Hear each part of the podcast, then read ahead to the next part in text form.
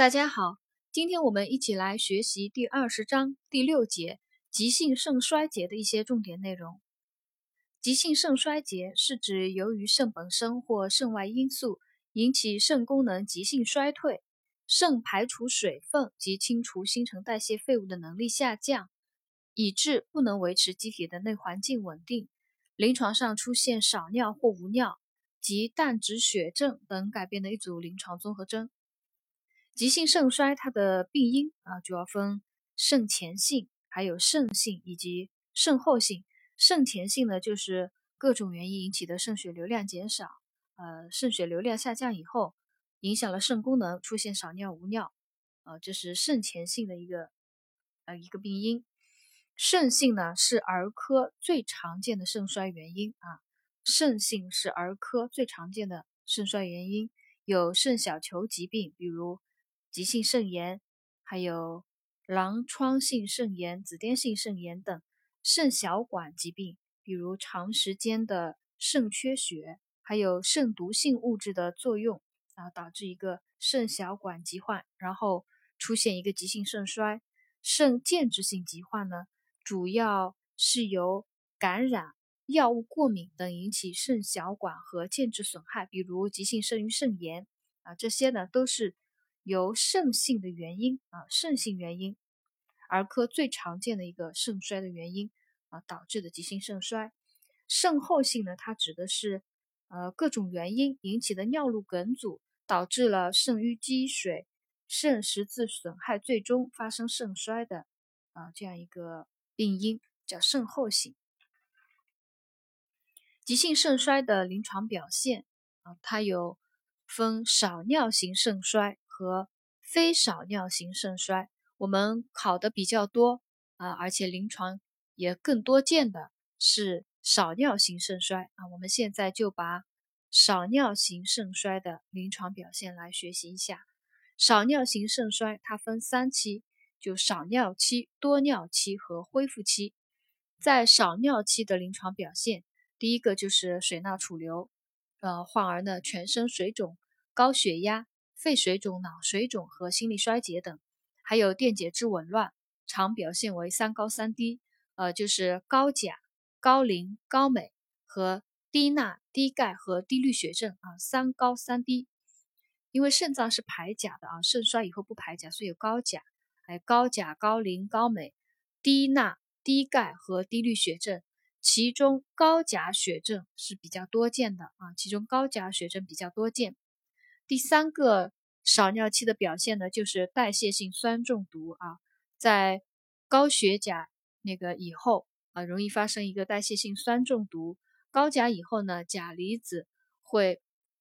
就是转移到细胞内啊，以使细胞外液的钾血钾浓度变低。那么为了保持阳离子平衡呢，那个细胞内的氢离子会跑到细胞外液当中啊，会跑到血液当中，所以呢。会出现一个酸中毒啊，代谢性酸中毒。代谢性酸中毒呢，患儿就表现为嗜睡、乏力、呼吸深长、口唇樱桃红色等。第四个少尿期的表现就是淡质血症。淡质血症呢，它是因肾小球滤过率下降，致使氮质及其他的废物排出减少，血肌酐和尿素氮增高而。出现一个就是消化系统、神经系统、心血管系统还有血液系统的一些功能障碍，严重者呢，呃，那个患儿可发生死亡啊。但止血症在消化系统的主要表现就是患儿食欲减退、呕吐、腹泻等；神经系统的表现呢就意识障碍、焦躁、抽搐和昏迷；心血管系统的表现就是高血压啊，本身患儿水钠储留也易发生一个高血压。淡质血症呢会加重这个呃高血压，还有心律失常、心力衰竭等。在血液系统的表现呢，就表现为贫血和出血倾向。第五个呢是感染，啊少尿期的表现是感染，因急性肾衰竭，它那个患儿的抵抗力下降啊，免疫功能下降。它容易并发一个感染，有呼吸道感染、泌尿道感染比较多见，还有，呃，那个一个知识点就是病原体啊，以金黄色葡萄球菌最多见啊，那个急性肾衰患儿的感染以呃那个呼吸道和泌尿道感染多见，病原体呢则是以金黄色葡萄球菌、呃革兰阴性杆菌最多见。啊，这个呢我们啊了解一下，这是少尿型肾衰少尿期的一个临床表现，总结一下，一共有五点，第一个水钠储留。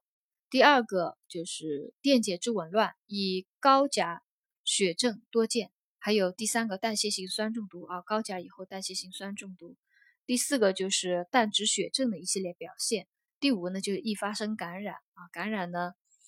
呃，以那个呼吸道感染、泌尿道感染多见，病原体呢以金黄色葡萄球菌、革兰阴性杆菌多见。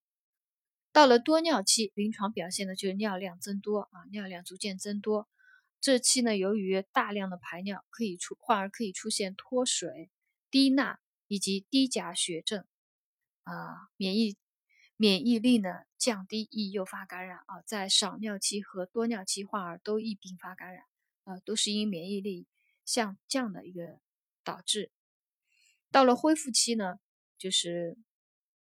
那个肾功能逐渐恢复，血尿素氮及肌酐逐渐。降至正常水平啊，血尿素氮肌酐逐渐降至是正常水平。急性肾衰的治疗主要就是去除病因，治疗原发病，减轻症状，改善肾功能及防止并发症。少尿期的治疗就是因为患儿有水钠储留，所以要严格控制水和钠的入量，要调整第二个要调整热量的供给。早期呢只给糖，可减少。机体自身蛋白的分解和酮体的产生啊，就减轻淡质血症。早期的能量供给呢，主要依靠糖啊，所以早期给糖，减少机体自身蛋白分解和酮体产生。第三个就是纠正酸中毒及电解质紊乱，特别是要处理高钾血症啊，高钾特别处理高钾血症。第四个治疗并发症，呃，比如高血压、心力衰竭等啊，因水钠储留淡质血症，呃。引起那个高血压和心力衰竭，要要积极治疗。到了多尿期啊，到到了多尿期呢，就是尿量增多啊，患儿易出现一个低钾血症啊，所以要纠正低钾血症。还有呃，因为大量的排尿啊，导致患儿可能发生脱水，所以在多尿期呢，要注意水和钠的补充。同时，呃，最重要的一点还要就是控制感染啊，因为急性。肾衰的患儿非常容易感染，感染是急性肾衰最常见的一个并发症，所以要积极控制感染，啊，遵医嘱用用抗感染的药物。呃，第四个治疗方法呢，就是可以透析治疗啊，早期透析可以降低病死率，可以选择的方法是血液透析或者腹膜透析啊，这个这个就是有淡质血症啊特别严重的，啊，可以选择一个透析治疗，还有。高钾血症啊，有生命危险的也可以透析治疗，可以迅速使血钾降低。下面我们接着来学习急性肾衰的护理措施。第一个就是维持体液平衡，包括控制液体的入量，坚持量入为出的原则。还有第二个，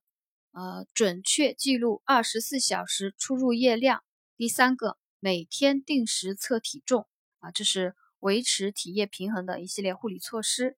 要控制液体的入量，坚持量入为出的原则。啊，在这里计算每天的补液量呢，要尿量加上异常丢失量加上不显性失水减去内生水啊，有这样一个计算公式，就是每天补液的量等于尿量加异常丢失量加不显性失水量减去内生水。什么是不显性失水呢？就是。由皮肤蒸发和呼吸啊丢失的水分就称为不显性失水。成人二十四小时呢约为八百五十毫升。内生水呢，它是机体新陈代谢、物质氧化最终生成的水。呃，内生水呢一般大概在啊二十四小时在三百毫升左右。这个。体温每升高一摄氏度啊，不显性失水它会增加七十五毫升每平方米啊，就是体温升高了以后，皮肤蒸发和呼吸丢失的水分就多了。体温每升高一摄氏度呢，不显性失水就是增加七十五毫升每平方米啊。这个小儿他的液体的计算呢，它以那个体表面积啊，按体表面积来计算的，就是更为精确。在这里呢，有这样一个知识点啊，就给大家再展开一下。啊，我们再来，呃，讲一下第一条，就是维持体液平衡的护理措施。一个是控制液体的入量，坚持量入为出原则。每日补液的量呢，是尿量加异常丢失量加不显性失水量减去内生水。呃，在那个计算不显性失水的时候，要注意体温每升高一摄氏度，不显性失水增加七十五毫升每平方米。还有另外就是准确记录二十四小时出入液量，还有每天啊要测量患儿的体重。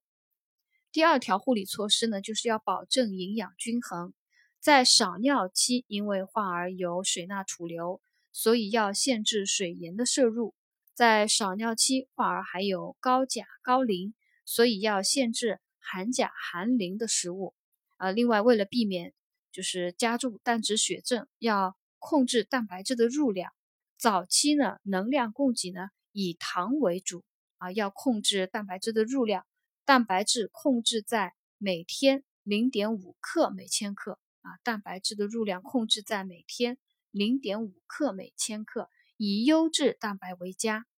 呃，在这个这个是讲的是少尿期啊，少尿期要控制蛋白质的入量。如果是患儿他有过。就是透析治疗了，或者长期透析治疗了，那么就不需要刻意的去限制蛋白质的入量，因为透析治疗会丢失大量的蛋白。第三个就是密切观察病情，呃，在这里呢有一个知识点，就是当患儿出现高钾血症以后啊，那么怎么处理？当血钾大于六点五毫摩每升时，就为危险的界限啊，有。生命危险可能会发生，是严重的心律失常啊，导致心搏停止。所以，当血钾大于六点五毫摩每升时为危险的界限，必须立即处理。呃，方法呢可以有几种。第一个呢就是百分之五的碳酸氢钠，每次两毫升每千克静脉注射啊，百分之五的碳酸氢钠，每次两毫升每千克静脉注射。因为碳酸氢钠它可以碱化细胞外液啊，碱化细胞外液以后呢，呃，钾离子会转移到细胞内，呃，这个呢其实和那个酸中毒以后啊导致高钾，碱中毒以后低钾其实是一个原理的。碱化细胞外液以后呢，细胞内的氢离子它会往细胞外液转移，那么为为了保持阳离子的平衡呢，那个血液中的钾离子啊，细胞外液中的钾离子会转移到。细胞内达到一个降低血钾的一个目的啊，所以就是可以用百分之五的碳酸氢钠，每次两毫升每千克静脉注射。另外还要给予百分之十的葡萄糖酸钙十毫升静滴啊，百分之十的葡萄糖酸钙十毫升静滴，因为钙离子可以对抗钾离子对心肌的抑制作用。还有可以用高渗葡萄糖和胰岛素。每三到四克葡萄糖配一个单位的胰岛素，因为在这个高渗葡萄糖和胰岛素啊联合运用呢，可以促进糖原的合成，使钾带入细胞内啊，就叫那个转钾的方法啊，转移的转转钾的方法来降低血钾水平。第四种方法就是直接血液透析或者是腹膜透析，血液透析在一到两小时就可使血钾降至正常范围。腹膜透析呢，大概在四到六小时啊，血液透析来得更快。透析可以使血钾快速的降至正常范围，啊，这是对高钾血症的一个紧急的抢救的一个处理。呃，第四个护理措施就是预防感染。预防感染的护理措施呢，我们就比较熟悉了，严格无菌操作啊，加强探视管理，减少不必要的探视，加强皮肤和黏膜的护理啊，因为患儿会有那个水肿啊，容易皮肤容易擦破啊。所以要加强皮肤黏膜的护理，防止皮肤黏膜感染，保持皮肤清洁干燥，保持呼吸道通畅，定时翻身拍配，注意空气消毒。这些呢就是急性肾衰的一个护理措施当中的一个考点。我们再来回顾一下，就是呃，在第二条保证营养均衡里面，少尿期蛋白质控制在每天零点五克每千克啊。少尿期蛋白质控制在零点五克每千克。还有，当患儿血钾大于六点五毫摩每升时，要用百分之五的碳酸氢钠，每次两毫升每千克静脉注射，碱化细胞外液，使钾离子转移到细胞内。还要用百分之十的葡萄糖酸钙十毫升静滴，用钙离子对抗钾离子的心肌抑制作用。还有用高渗葡萄糖和胰岛素呃联合运用，促进糖原合成。呃，使钾转入到细胞内。呃，最后一个呢，就是呃透析，血液透析或者腹膜透析，迅速的使血钾降到正常范围。呃，这个呢，就是第六节急性肾衰的一些重点内容。我们今天就总结学习到这里。